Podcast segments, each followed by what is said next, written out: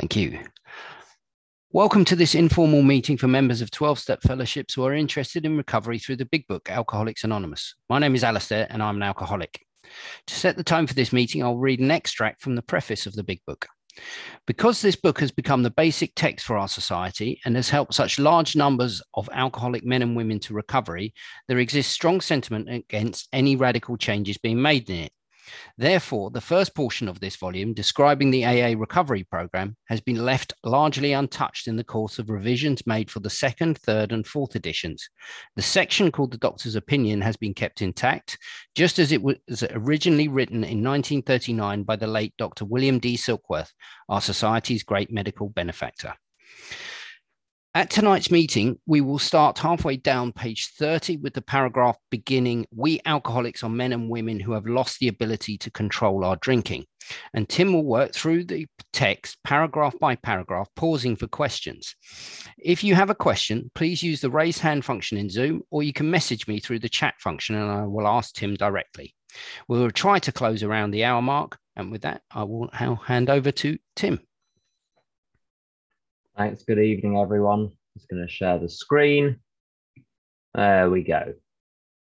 So we alcoholics are men and women who have lost the ability to control our drinking. We know that no real alcoholic ever recovers control. Um, all of us felt at times we were regaining control. And but by the way, at this point, I think it's maybe sensible to recognize that control means over both aspects the having the first drink and then how much one drinks after the first drink. All of us felt at times that we were regaining control, but such intervals, usually brief, were inevitably followed by still less control. Uh, when you're sponsoring people, uh, they, they always, not always, very often will say, yes, but there was that one time in Lanzarote when and try to sort of hold that up as grounds for doubting whether or not they're alcoholic. And of course, uh, if you've got a, if you've got um, uh, let's say you have a nut allergy, and you only ever you only have fatal anaphylaxis like once every 50 times you have peanuts, you're not in any better position than someone that has it every time. It's like that with alcoholism. Well, I, I only put myself in mortal danger, you know, once a fortnight. So what's the problem here? There's if you've got it at all, you've got a problem. So those those examples never are never relevant.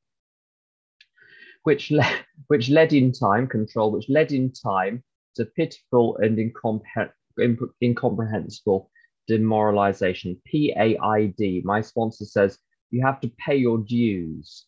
Uh, once those dues are paid in the form of PAID, pitiful and incomprehensible demoralization, then you might be ready for the program. I think that's pretty good. And the reason that's, uh, I think the reason that's so relevant, whilst you've still got any fight in you, well, you're going to fight probably. Uh, what was it Bill Cleveland say? An alcoholic is someone who's lying in the gutter but has a plan. While you still have a plan, well, you know, good luck. We're convinced to a person that alcoholics of our type, again, this notion of types, uh, and it's only our type that's relevant, are in the grip. Of, and sometimes we can say in a sort of snide, well, well maybe you're a different type of alcoholic. Um, uh, it, those are, are, rarer than hen's teeth in my experience. These sort of mythical, almost mythical other types who are like us somehow, but can exercise control. One occasionally comes across them. Anyway, over any considerable period, we get worse, never better. I think that's true sober as well. Um, just looking, just looking at who's here. Uh, what one does sometimes sponsor people with 20 or 30 years of sobriety who uh, require an awful lot of unpicking to even get to the baseline that newcomers are at it's like you've got to find your way all the way back out of the maze that you've gone through sober before you can even start to listen. Uh, newcomers I find are much easier to sponsor than people who who read the big book 37 times and have done the steps. It is an interesting, by the way, it's an interesting question. If you someone asks you to sponsor them, they've got some experience in AA. You say, Have you done the steps? I'd say every single one, every single one says, I've done the steps many times. That's the phrase. I've done, I've gone through the steps many times. And you say, now there, there's one of one of two outcomes. Outcome number one is they is you say, well, let's just check one thing. Did you complete every last amend? Uh, and the answer is usually no. In which case, if you haven't been through the steps once, if you if you on if you go to Ed, if you undertake a journey to Edinburgh on the on the uh, east coastline, but you haven't gone through Berwick, I don't know where you ended up, but it ain't Edinburgh. If step nine hasn't been completed, the steps haven't been done. Uh, occasionally, people do say, I have completed every last amend. Very often, the amends list turns out to have three or four people on it, or three quarters of the people were crossed off by a sponsor. Now, sometimes sponsors legitimately cross people off because there are um, it, uh, the, the step eight was grandiose, but very often sponsors will also cross people off because they're an X. There are some sponsors that say you don't make amends to X's, you don't make amends for things a long time ago, you don't make amends if they were very, very upset because they don't want it raked up, and suddenly you have no amends left, and you can say, oh, I've completed the steps, I've completed amends. Um, very, uh, uh, the, the, the, remaining category of people that genuinely did complete like a whole load of amends. then you say, how many people are you sponsoring now? The answer is usually none. When was the last time you sponsored? 10 years ago, five years ago, two years ago.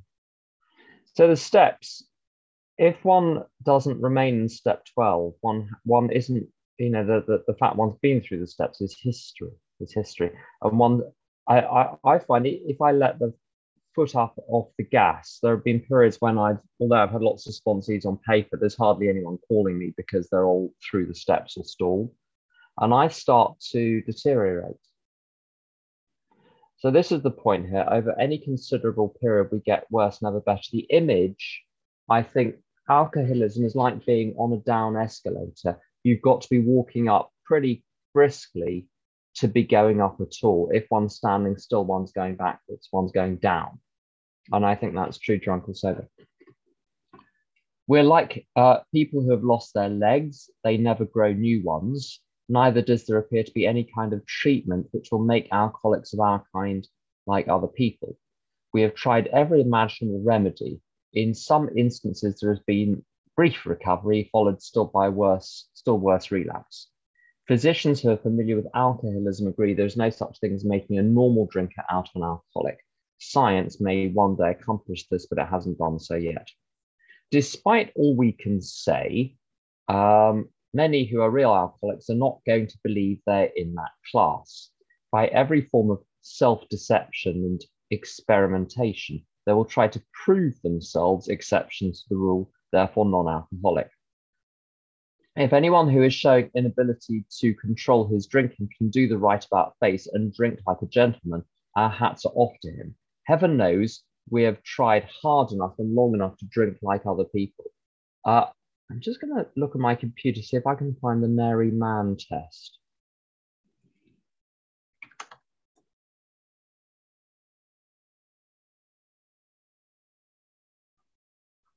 That's rather annoying. Let's have another look. Marty Mann, that's why I cannot find it.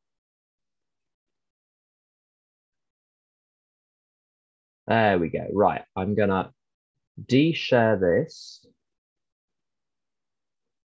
and share the Marty Mann test.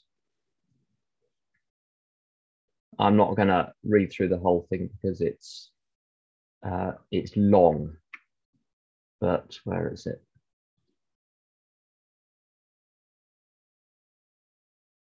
Right, so uh, Marty Mann uh, was one of the first female members of AA and she's a very interesting character. I won't go into the full details. Uh, but I'm going to read some of it out. So this is a thought experiment. You, it's, it's, not a good idea, I think, to actually tell people in AA if people are still drinking, maybe you know, uh, uh, drink thoughtfully and see if you know, try and stop and see what happens. If someone is in AA, I'd be very, very loath to tell them to go and have a drink, but you can give them this thought experiment, and, uh, and thought experiments can be just as powerful as actual experiments. Um, there is a simple test which has been used hundreds of times for this purpose. Under even an extremely heavy drinkers should have no trouble in passing it, whereas an alcoholic, if able to complete it at all, could do so only under such heavy pressure that his life would be more miserable than he thinks it would be if he stopped drinking altogether. The chances are 100 to 1, however, against a true alcoholic's being willing or able, willing or able, interested to undertake the test. The test, select any time at all for instituting it. Now is the best time. For the next six months at least, decide that you will stick to a certain number of drinks a day, that number to be not less than one and not more than three.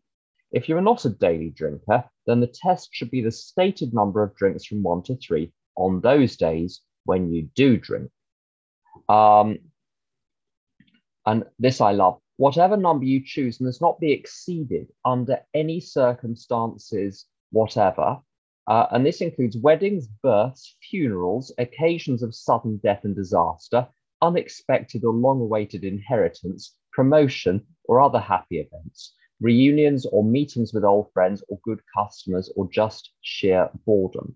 There must also be no special occasions on which you feel justified in adding to your quota of the stated number of drinks, such as a severe emotional upset, or the appointment to close the biggest deal of your career, or the audition you've been waiting for all your life, or the meeting with someone who is crucial to your future and of whom you are terrified. Absolutely no exceptions, or the test has been failed. Um, and so you give people that little experiment. So uh, just try, for, imagine trying for a year to have a double whiskey every night at 6 p.m., whatever your tipple is. Um, uh, and people people's lips curl in horror when you suggest this. And I, I understand why, because the physical craving would kick in and it's almost intolerable it's as, as, as she says, it's easier to stop altogether uh, than it is to conceive of that management of drinking. So back to the book, let me just reshare that.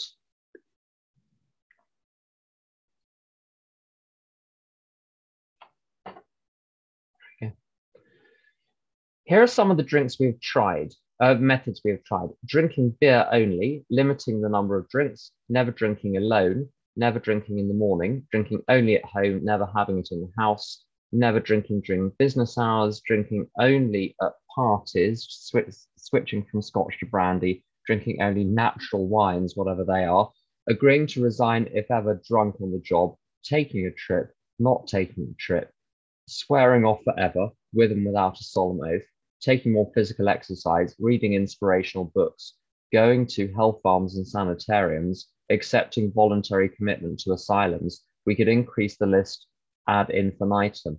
Um, an interesting point, if you, uh, uh, I, I noticed this a lot with, with Al-Anons.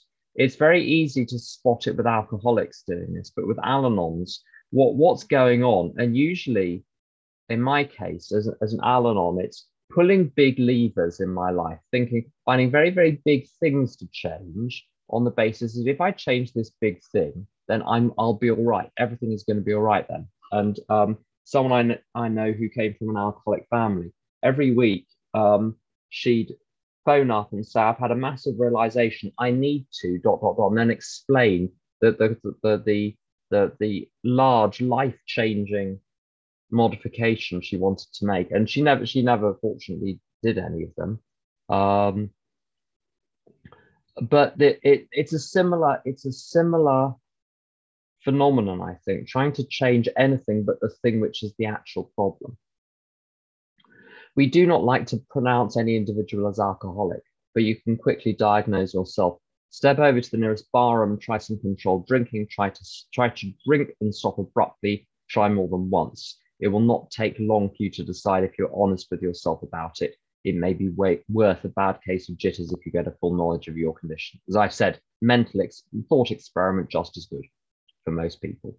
Although I have to say, um, it's often the case, it's only when a sponsee slips and has a nasty shock that they then become willing. Um, and that's an unfortunate, that's just unfortunately true.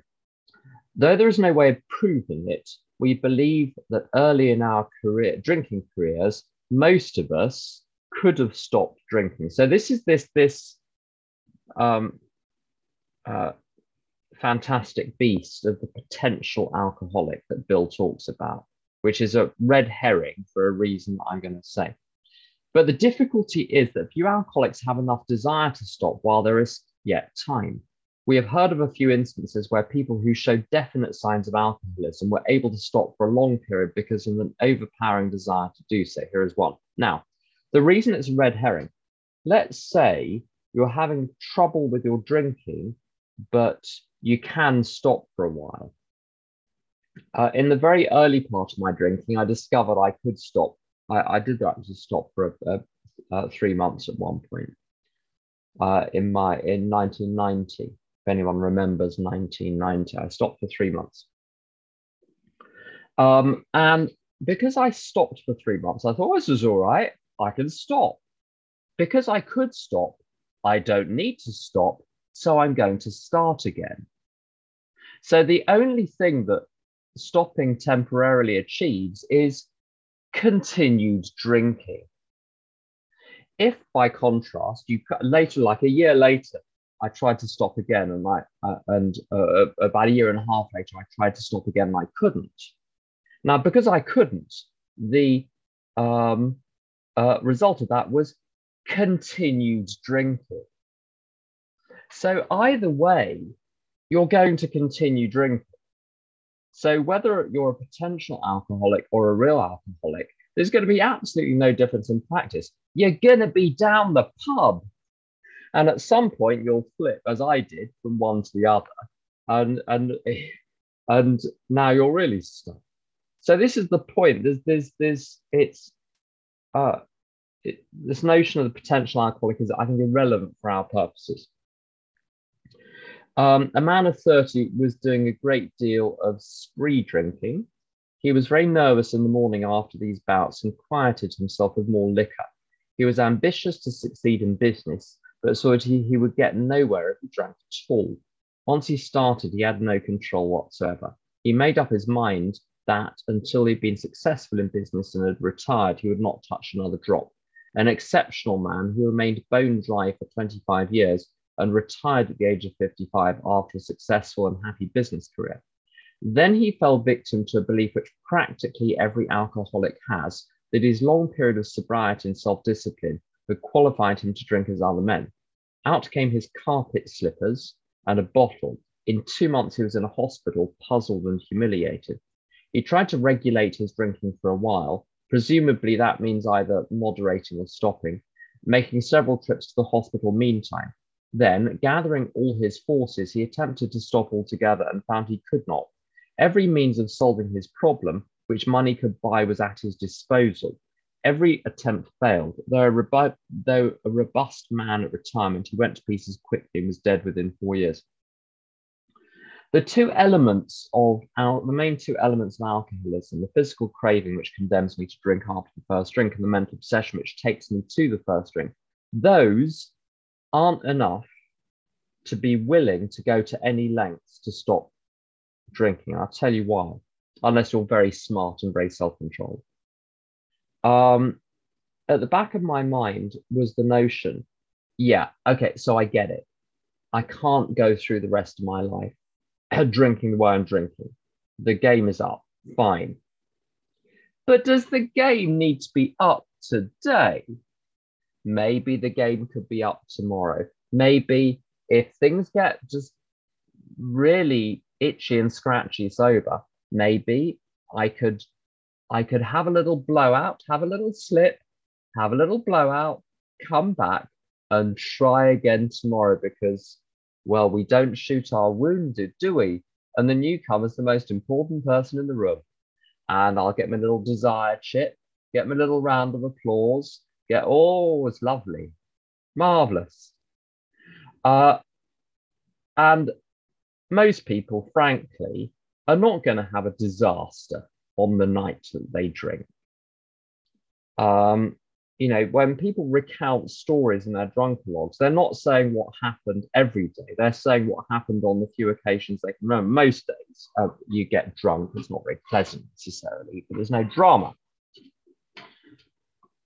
The only the, the only thing which got me to uh, give up drinking forever today and to commit to taking all actions necessary um, in order to do so was the notion that I might not come back from the slip. And that's the lesson of the man of 30.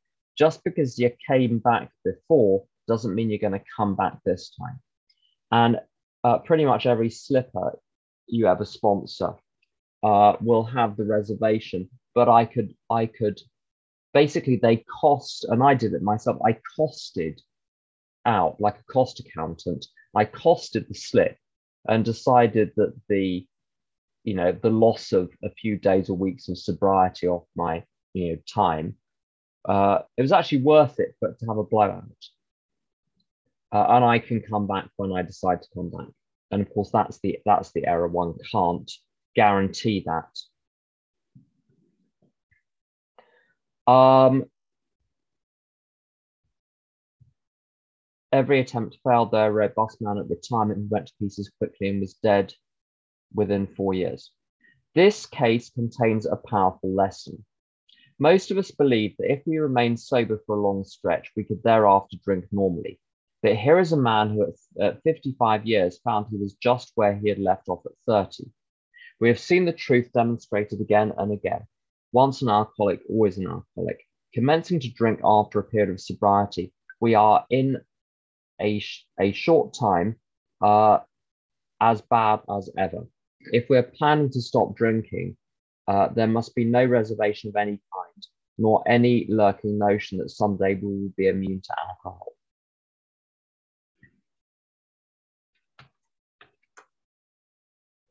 Um, some people may be encouraged by this man's experience to think, oh, Seamus's question, do we know who the man of 30 was? Um, the, there are long, complex things by historians about this. Um, I think it's an, I'm from memory, it's an amalgam of two people, but anyway, it, it wasn't like one of the early members of AA or anything like that. Uh, I think it. I uh, that's it. There's a there's a a book called The Common Sense of Drinking or something. And I think the story comes from there. I may be wrong, but anyway, you'll have to get a historian for that.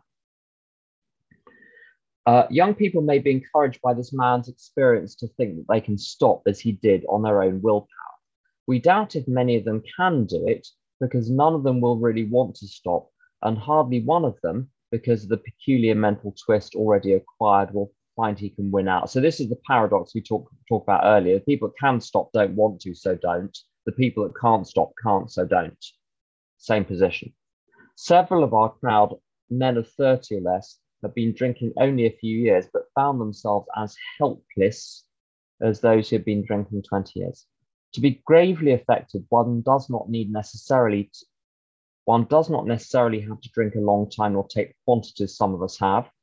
Um, this is particularly true of women. Potential female alcoholics often turn into the real thing and are gone beyond recall um, in a few years. Certain drinkers who would be greatly insulted if called alcoholics are astonished at their inability to stop. We who are familiar with the symptoms see large numbers of potential alcoholics among young people everywhere, but try and get them to see it. I'm not going to labor any of the, those points. Um, uh, a, a question Should we treat people who slip with less coddling, less understanding? I don't know. Um,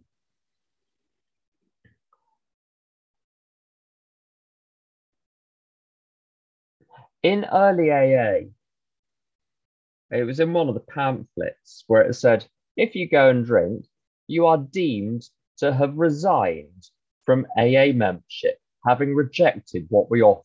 Words to that effect. um, I, I, this is entirely speculative. Um, I suspect that I'm pe- I think people are very well meaning, but I suspect people are frightened of communicating difficult truths to newcomers in case the newcomers stop liking them.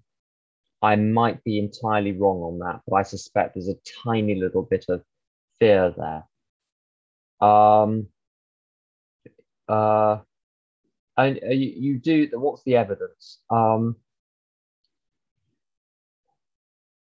sometimes you'll hear people say you shouldn't mention steps in meetings because it'll frighten newcomers. You shouldn't mention God because it'll frighten. You shouldn't mention this. You shouldn't mention that. It's going to frighten newcomers. Of course, the danger is once they discover what if they can read the scroll or hear how it works.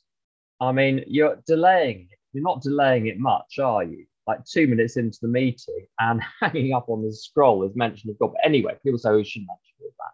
It'll frighten them off. Um, uh, I the the encouragement when people come back, I think it is perfectly valid.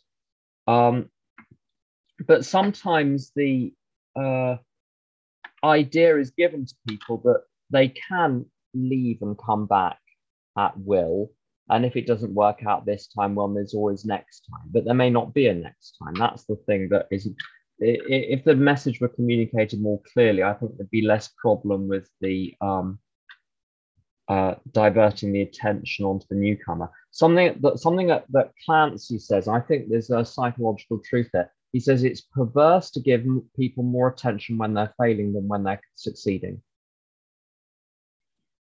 So when people are doing like people who are six months sober, one year sober, in the middle of their step nine struggling with it, you'll never get a meeting say, well, let's change the topic of the meeting to step nine to help Susie and Bobby who are struggling with their step nine. That's never happened.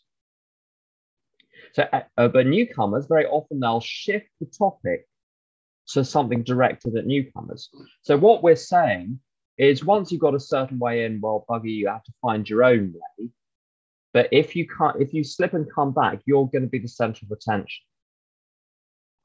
Um, when I was new, this won't surprise anyone, I was disruptive of meetings. I don't know if any of you were disruptive. I was disruptive. I found the biggest meeting I could and I disrupt it. And there was scraping of chairs and making snorting noises from the back row, um, having panic attacks, running out, running back, getting people to follow me out and cosset me. Is that a word? They would cosset or coddle me. And one day I, I, I, miscalibrated. I tried it once too often at Pont Street, which is very large at the time. It was a very large meeting, 6, 6 p.m. Monday evening in Knightsbridge. I tried it once too often I created some scene. I rushed out like Ophelia and waited, waited on the steps for someone to follow me. And I waited and I waited. I looked to see if there was a, nothing. No one followed me. So I had to, and I was, I was a bit cold. So I went back in and I thought to myself, well, that doesn't work anymore. And I never did it again. So yeah, I think there are questions there about um, uh, giving people more attention when they've slipped. Um, I'm not quite sure where we stopped. Where did I stop? Well, I'll go from there. In our in the early days of our drinking, we occasionally remained sober for a year or more, become and I did that, becoming serious drinkers again later. Though you may be able to stop for considerable periods, you may yet be a potential alcoholic we think few to whom this book will appeal can stay dry anything like a year. Some will be drunk the day after making their resolutions. Most of them within a few weeks. That's all plain. For those who are unable to, to drink moderately, the question is how to stop altogether. We're assuming, of course, that the reader desires to stop.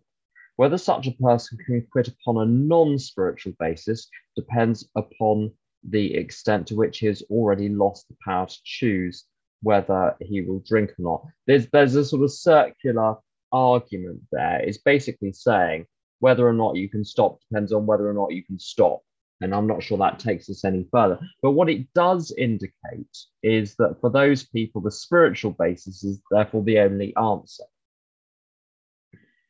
Um, so it's axiomatic that being able to quit on a non spiritual basis is uh, contained in this idea uh, of having lost the power to choose. Many of us felt that we had plenty of character. There was a tremendous urge to cease forever, yet we found it impossible. This is the baffling feature of alcoholism as we know it this utter inability to leave it alone, no matter how great the necessity or wish. How then shall we help our readers determine to their own satisfaction whether they are one of us? Um, well, by the way, my friend Bruce in AA, who died a few years ago, he was a good friend of mine in the 1990s, said, never ever use the phrase one of us in AA. He said, I belong to so many deviant subgroups that could mean anything. So, anyway, I think here when they say one of us, they mean alcoholics. Uh, the experiment of quitting for a period of time will be helpful, but we think we can render an even greater service to alcoholic sufferers and perhaps to the medical fraternity or sorority. We shall so we shall describe some of the mental states that precede a relapse into drinking but obviously, this is the crux of the problem. Now, I'm going to mention this at this point because I'll forget later on. This is a red herring. When you aggregate, when you put together all of the mental states that are described that precede a relapse into drinking, they have nothing in common with each other. Nothing. You've got Jim, um, who's having a perfectly ordinary day, and thinks something which is untrue about alcohol, if you mix it with whiskey, you'll be okay. You've got Fred, who's had a lovely day, um, who thinks something true about alcohol. A couple of highballs with dinner would be nice. So the two mental states we've got so far are falsehood and truth. So as long as you avoid any situation where you're thinking something false or something true, you're fine. How does that get us any further? Well, I'll just avoid both of those. Then it talks about people with parallel trains of thought, parallel with our sound reasoning, ran some insanely trivial. So now, so you have to avoid thoughts which are false. You have to avoid thoughts which are true. You have to avoid having two thoughts in your mind at the same time. Then it, the, the crux is this. You said, well, maybe I should avoid thinking altogether. Then it says, maybe he doesn't think at all.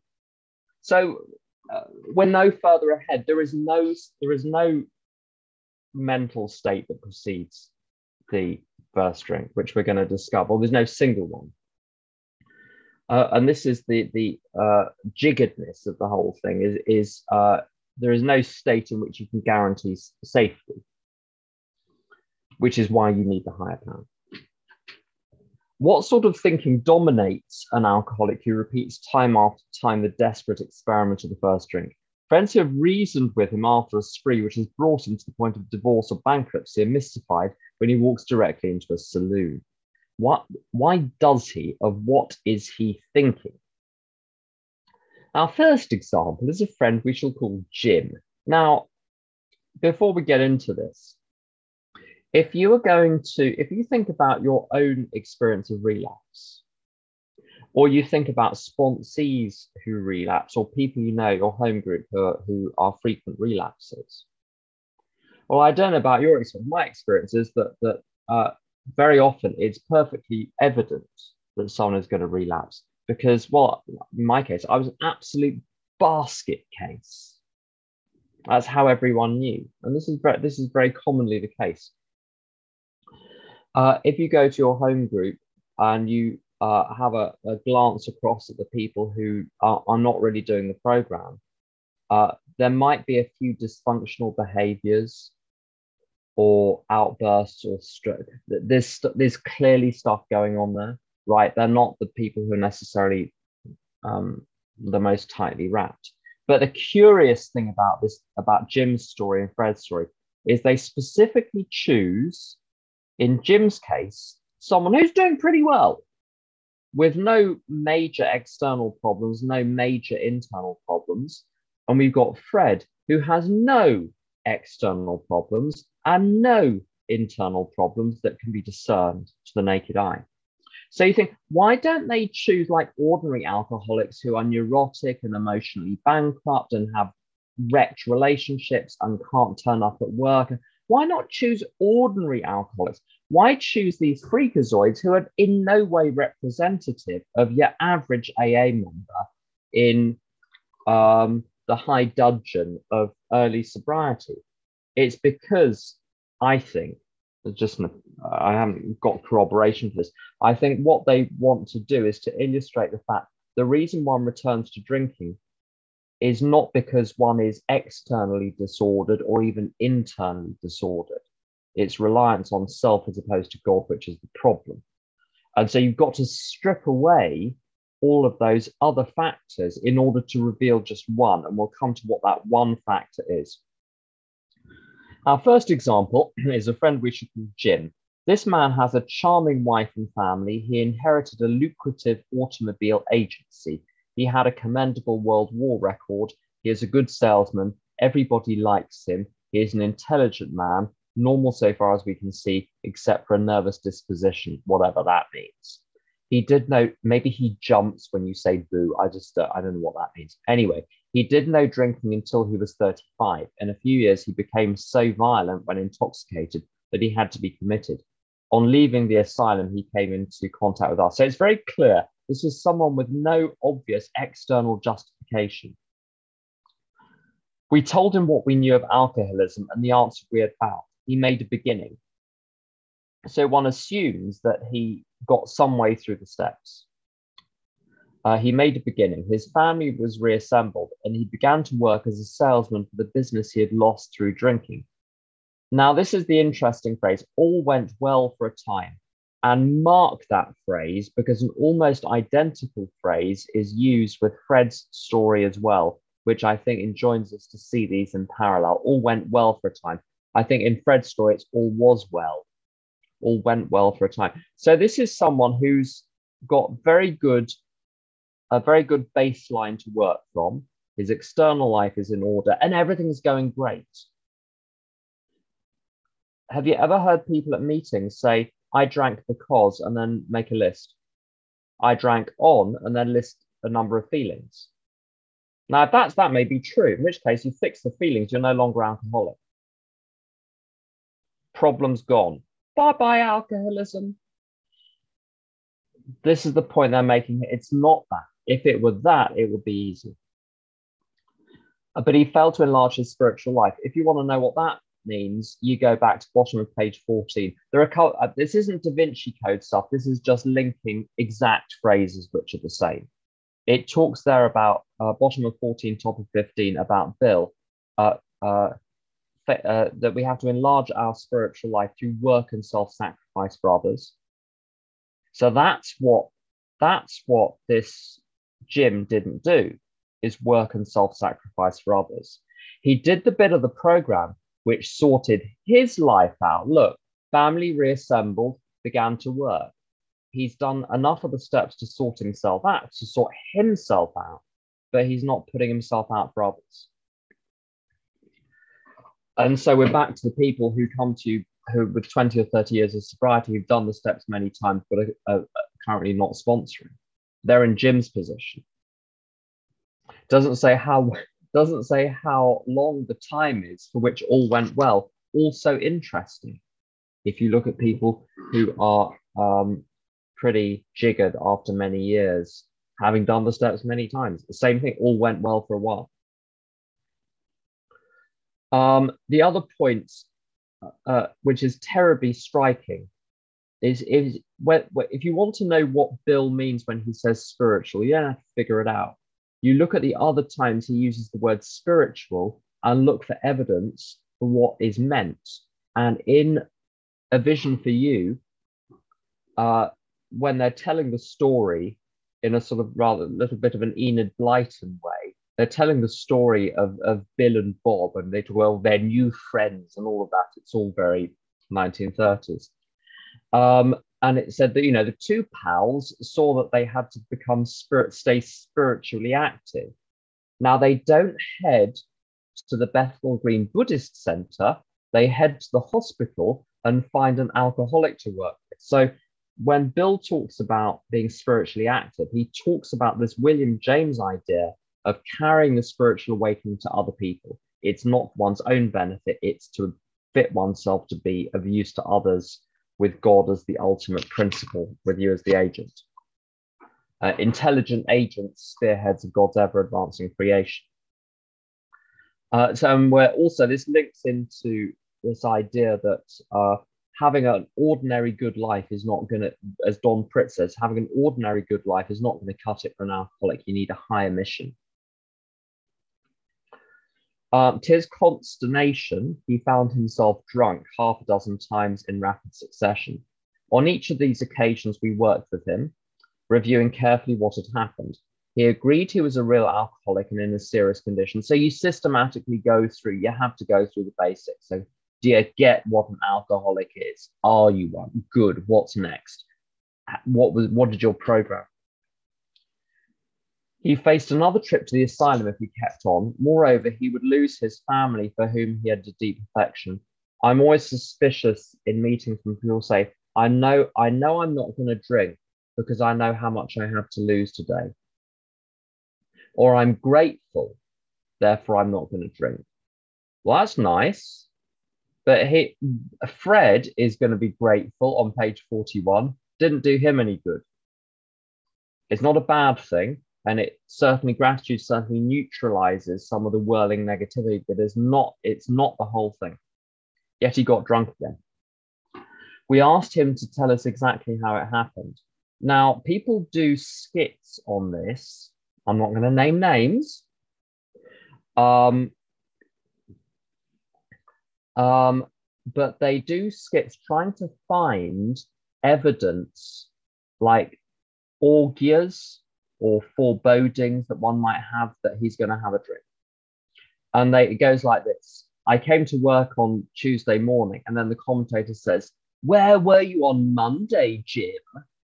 And I, I as I, I don't think this is, I don't think there are hidden meanings here. I think it's plain and on the surface on the previous page. And then they say, I remember I felt irritated that I had to be a salesman for a concern I once owned because, aha, he was resentful resentful. Um, I've had resentful thoughts today. Hands up, anyone? Okay, look, can we just have a show of hands? Hands up, who's had a resentful thought today? Just one. There we go. Are you drunk? No. if having a if having a bit of mild irrita- irritation got you drunk, he would, you know, we'd all be drunk every day. Sorry, Rivka, you got a question. No, I had a resentful thought today. I was just raising my virtual hand. Bless you. Um, so that's a, it's a red herring. This is an indication. This is someone with a normal range of human emotions. This is not someone who is dissociated. This is someone who's able to be, you know, like emotionally present in his life he's having feelings which are congruous, congruent with his circumstances. This is not someone who is Pollyannish, Pollyannishly psychotic. This is an ordinary person. The point of this is the ordinariness. I had a few words with the boss, but nothing serious. Again, um, you know, I was tense with a couple of people today. This happens. Then I decided to drive into the country and see one of my prospects for a car. On the way, I felt hungry, so I stopped at a roadside place where they have a bar. I had no intention of drinking. I just thought I would get a sandwich. I mean, sometimes people people say again, yeah, well, he went into a drinking place, you know, but but the Sainsbury's, even the Turkish grocers nearby has now got a, a, a booze section. It didn't used to. So the point is, it it's this is he'd been there many times before. There's what it says, I, which was familiar for I've been going to for years.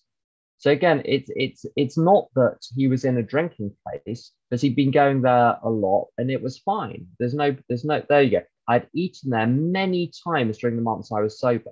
So that's not a clue either. If that was the re- if that was the clue, then he would have drunk the other times too.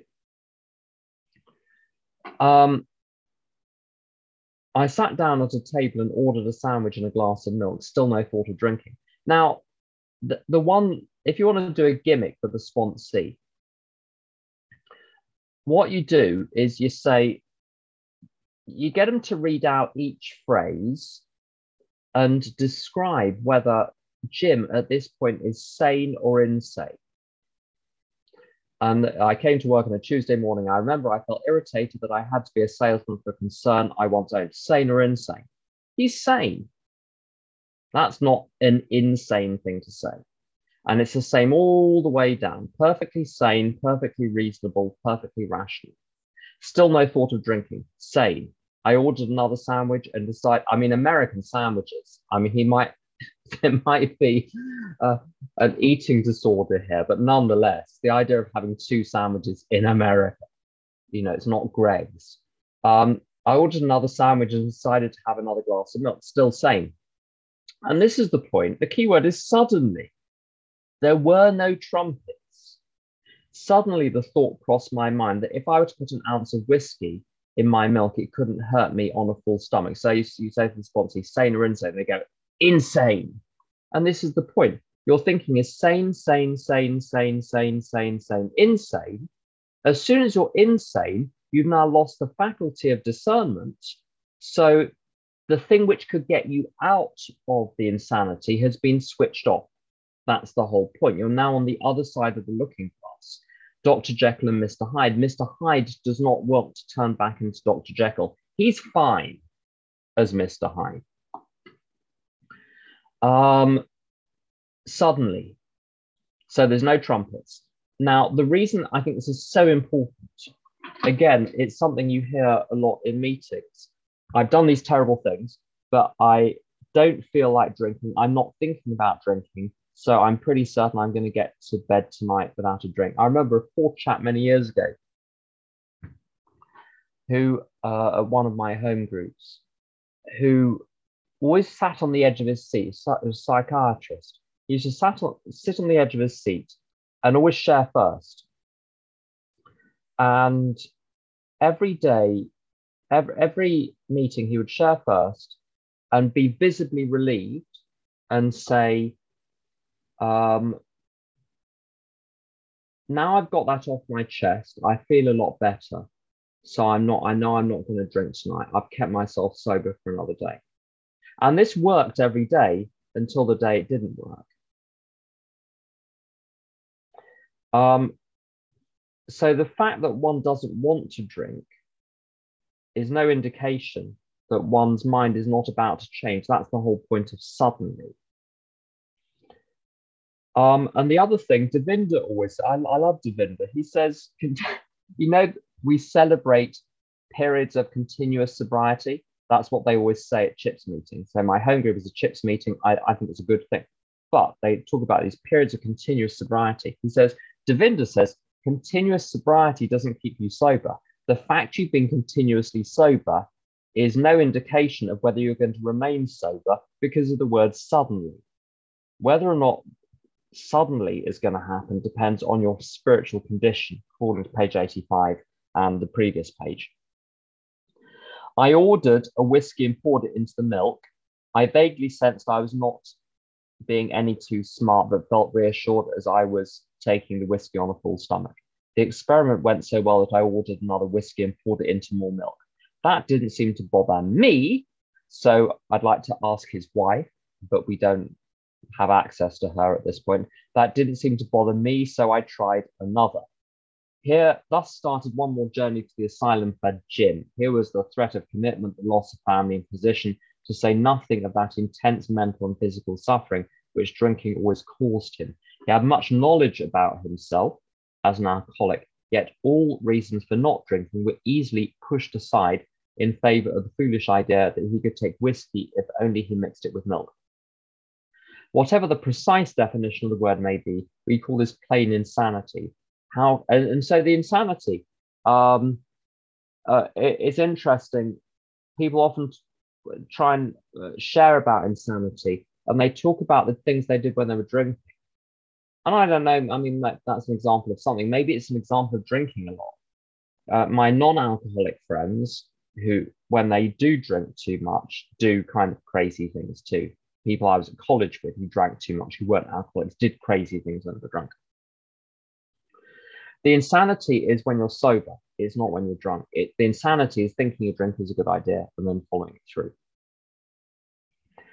Uh, which is, ch- I don't know if you've ever known people who are psychotic, but it can be chilling because it's a very similar sudden transition from a normal conversation to, and then they suddenly say, and yeah, I remember, you know, I remember someone saying at a meeting, they were sharing that they were sharing perfectly normally, and then said, and you know, the devil has placed babies inside my stomach, and I think they're going to hatch soon. And and you were like, and everyone jumped because you weren't expecting it. And then you realize the person was unwell the whole time. So the fact they were presenting on the surface as being someone whose cognition and perception and interpretation of reality was congruent with reality, there was no sign, but it was that it was there. The problem was there all along. It just boom, suddenly there it was on the surface. And I think alcoholism, my alcoholism is a bit like that. I, I can seem perfectly normal until until you know the the the alien head pops out of my chest. You may think this an extreme case. To us, it is not far fetched, but this kind of thinking has been characteristic of every single one of us. We have sometimes reflected more than Jim did on the consequences, but there was always here we go. Uh, so this is almost like a sec- second type of thinker but there was always the curious mental phenomenon parallel with our sound reasoning that inevitably, I mean, he's got no sound reasoning, but they're introducing this idea you might have sound reasoning. There inevitably ran some insanely trivial excuse for taking the first drink. Our sound reasoning failed to hold us in check. The insane idea won out. Next day, we would ask ourselves in all earnestness and sincerity how it could have happened. And here we've got another type of character in some circumstances, we've gone out deliberately to get drunk, feeling ourselves justified by the nervousness, anger, worry, depression, uh, jealousy, or the like. Uh, so we so we we've got Jim, whose perception of reality is fundamentally distor- distorted. You've got this sort of this imaginary character here uh, who's got parallel tracks, part of partly insane, partly sane. We've got someone who apparently uh, I think this is described as pressing the ethic reasoning for drinking, which where you're pointing to actual things happening in your life.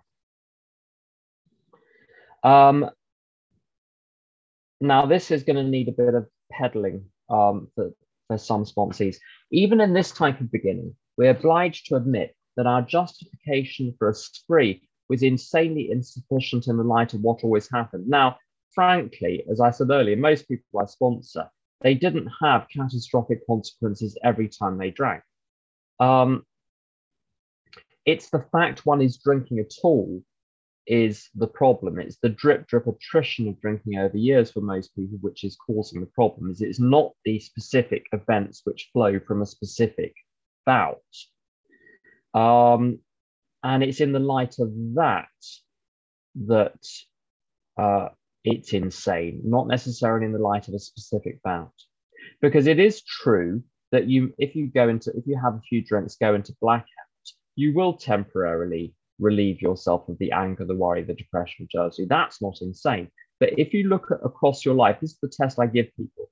When they cite these reasons, and this is pretty much the list actually nervousness, anger, worry, depression, jealousy. I say, at the end of your drinking, were those conditions worse than at the beginning of your drinking? The answer is always yes.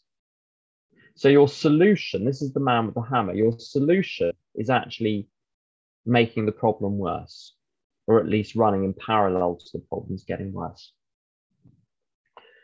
We now see that when we began to drink deliberately instead of casually, there was little serious or effective thought during the period of premeditation of what the terrific consequences might be. So now we've got our next signal example. Our behavior is, a, is, a, as, uh, is as absurd and incomprehensible res- with respect to the first drink as that of an individual with a passion, say, for jaywalk. He gets a thrill out of skipping in front of fast moving vehicles, he enjoys himself for a few years in spite of friendly warnings. Up to this point, you would label him as a foolish chap having queer ideas of fun. Luck then deserts him and he's slightly injured several times in succession. You would expect him, if he were normal, to cut it out. Presently, is hit again, and this time he has a fractured skull. Within a week of leaving the hospital, a fast moving trolley car, you'll have to draw a picture of that for your sponsor. They won't know what one of those is. He tells you he has decided to stop jaywalking for good, but in a few weeks, breaks both legs. On through the years, this conduct continues, accompanied by his continual promises to be careful or to keep off the streets altogether. Finally, he can no longer work, his wife gets a divorce, and he is held up to ridicule. He tries every known means to get the jaywalking idea out of his head. He shuts himself up in an asylum, hoping to mend his ways. But the day he comes out, he races in front of a fire engine, which breaks his neck. Such a man would be crazy, wouldn't he? So now we've already seen this. Actually, I'm going to read the next paragraph first before I make the point. You may think our illustration is too ridiculous, but is it? We, who have been through the wringer, have to admit if we substituted alcoholism for jaywalking, the illustration would fit us exactly. However intelligent we may have been in other respects, where alcohol has been involved, we have been strangely insane. It's strong language, but isn't it true? Now, we've seen this character before. It's the man with the hammer. It's exactly the same, it's almost exactly the same example there's a benefit for the man with the hammer there's a benefit which is relief from the headache but there's a cost which is that the cure makes the problem worse. Here the benefit it's the same. The cost outweighs the benefit but in the moment of decision of decision in inverted commas he can't see it. Uh, so if you, you substitute thrill for relief the stories are the same. It's the appalling lack of perspective from page five so I won't belabor that any longer. It's a fairly straightforward example. There's one one point actually from the previous page. Um,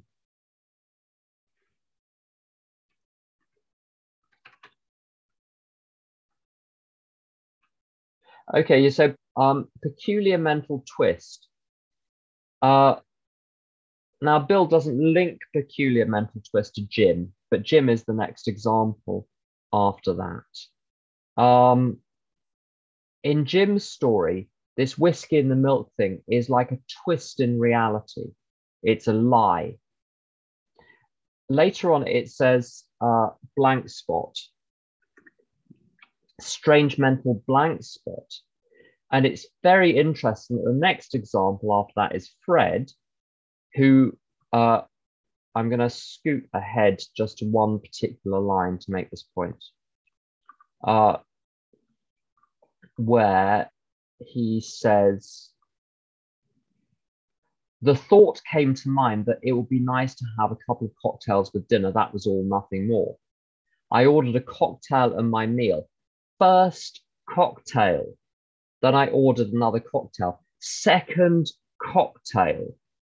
His thought that he was going to have a couple of cocktails with dinner, a couple is two, is accurate there isn't a twist in reality, there is a gap in reality. The gap in reality is the observation that it's not going to stop at two, he's going to carry on drinking afterwards.